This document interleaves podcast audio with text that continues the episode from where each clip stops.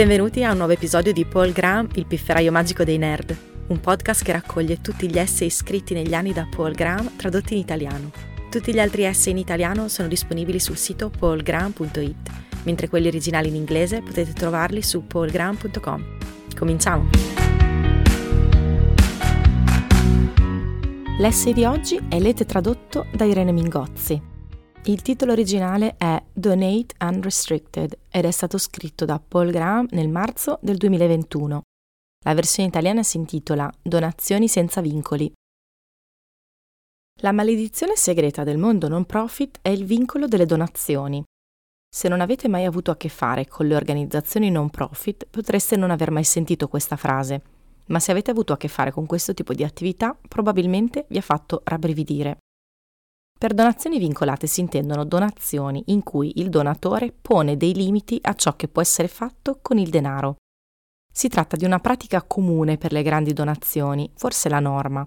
Eppure di solito è una pessima idea. Di solito il modo in cui il donatore vuole che il denaro sia speso non è il modo che l'anno profit avrebbe scelto, altrimenti non ci sarebbe stato bisogno di vincolare la donazione. Ma chi ha una migliore comprensione della destinazione del denaro la non profit o il donatore?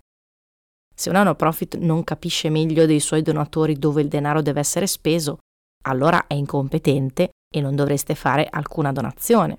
Ciò significa che una donazione limitata è intrinsecamente non ottimale. O è una donazione a una cattiva organizzazione non profit, o è una donazione per le cose sbagliate. Ci sono un paio di eccezioni a questo principio.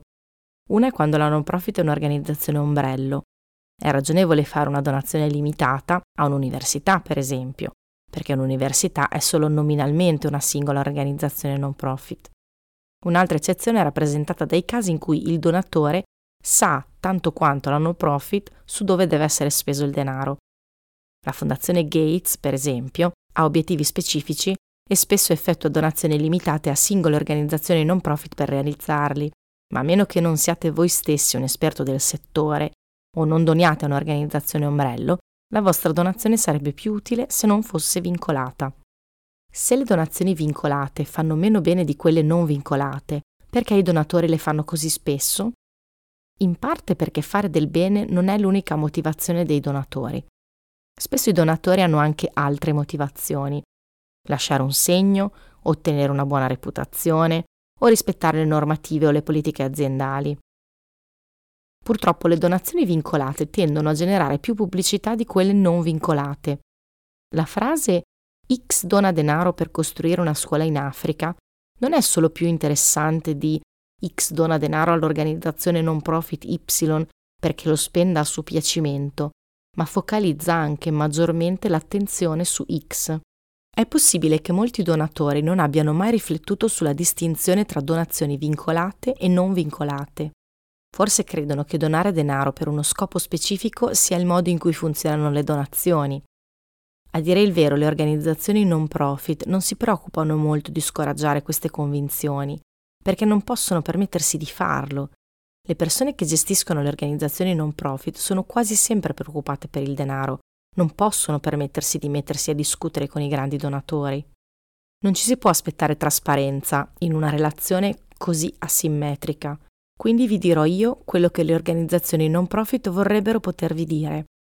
Se volete fare una donazione a un'organizzazione non profit, fatela senza vincoli. Se vi fidate che spendano il vostro denaro, fidatevi della loro capacità di decidere come farlo. Grazie per aver ascoltato questa puntata di Paul Graham, il pifferaio magico dei nerd. Trovate tutti gli articoli di Paul Graham tradotti in italiano su paulgraham.it e gli originali in inglese su paulgraham.com. Bye.